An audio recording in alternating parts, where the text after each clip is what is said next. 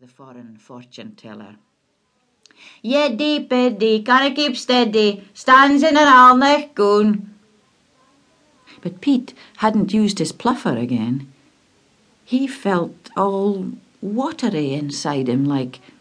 He cried up, Don't vex the man. For something hurt when he looked in those eyes. Terrible, queer eyes, like mother's sometimes, like father's once. Stop it! he cried to young Johnny Thompson. Johnny Thompson pranced down the steps at that and circled round Pete like a fell raised cat. Who are you telling to stop? he asked.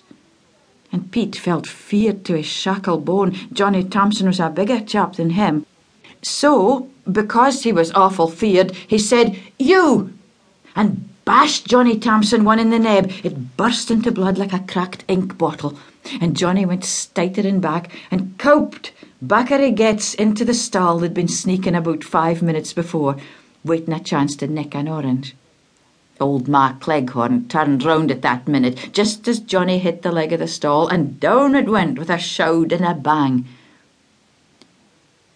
You saw the thing that happened, and heard the quarrel of the loons, understood in a flash, had moved down from the steps of the Market Cross, but had not moved quick enough. Crash went the stall and there was the boy, Pete, staring, appalled. As you put your hand on his shoulder, he gasped and looked round. Oh, it's you! And was suddenly urgent. Come on!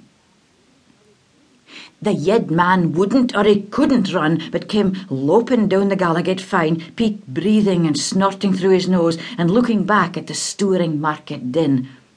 Syne he looked at the manny and stopped the street dark. You'll be all right here, he said to the manny, but they'd have blamed you. They I blame yeds. Well, so long, I'm away home. You looked after the loon and stared round ye again at the clotted house walls of the Antrim toon. And then, because you went all light-headed, you leaned up against the wall of the street your hand at your eyes as the very street skellicht, till someone plucked at your sleeve. God damn and blasted, just like young Pete coming belting against you out in the streets as you were tearing home for your tea. Father, there's a yid chap in the close with a neck going on, he looks awful queer. Well, I'm queer myself, I'm away for my tea. Father, I want you to take him home with us. You're right taking queer folk home. So here was Pa, hauled up to speak to the yid. And a damn queer looking filly at that, fair starving the crater was by his look. Aye then, comrade. You saw something in his face you seemed to know from far off times, in a low of sea water caught by the sun in a garden at night when the whit owl grew quiet. That awful night in Gethsemane when you couldn't see the way clear at all, when you were only blank, dead afeard. Comrade.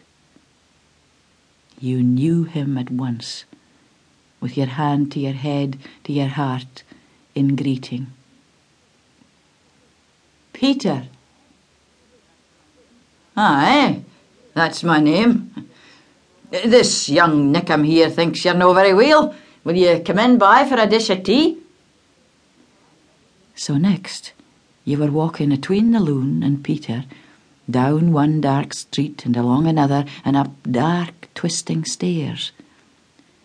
And at one of those twists, the light from the street shone on the staircase and through on you, and Peter gave a kind of a gasp Godman, where was I kenned you afore? Sick of father and the tosh he piled in the room, books and papers and undighted hand press. Wasn't a room for a quine to do a hand's turn to get into our outgoing clothes. Mr. Redding had called that evening to Jess. Miss Garden, uh, come into the office. In she'd gone.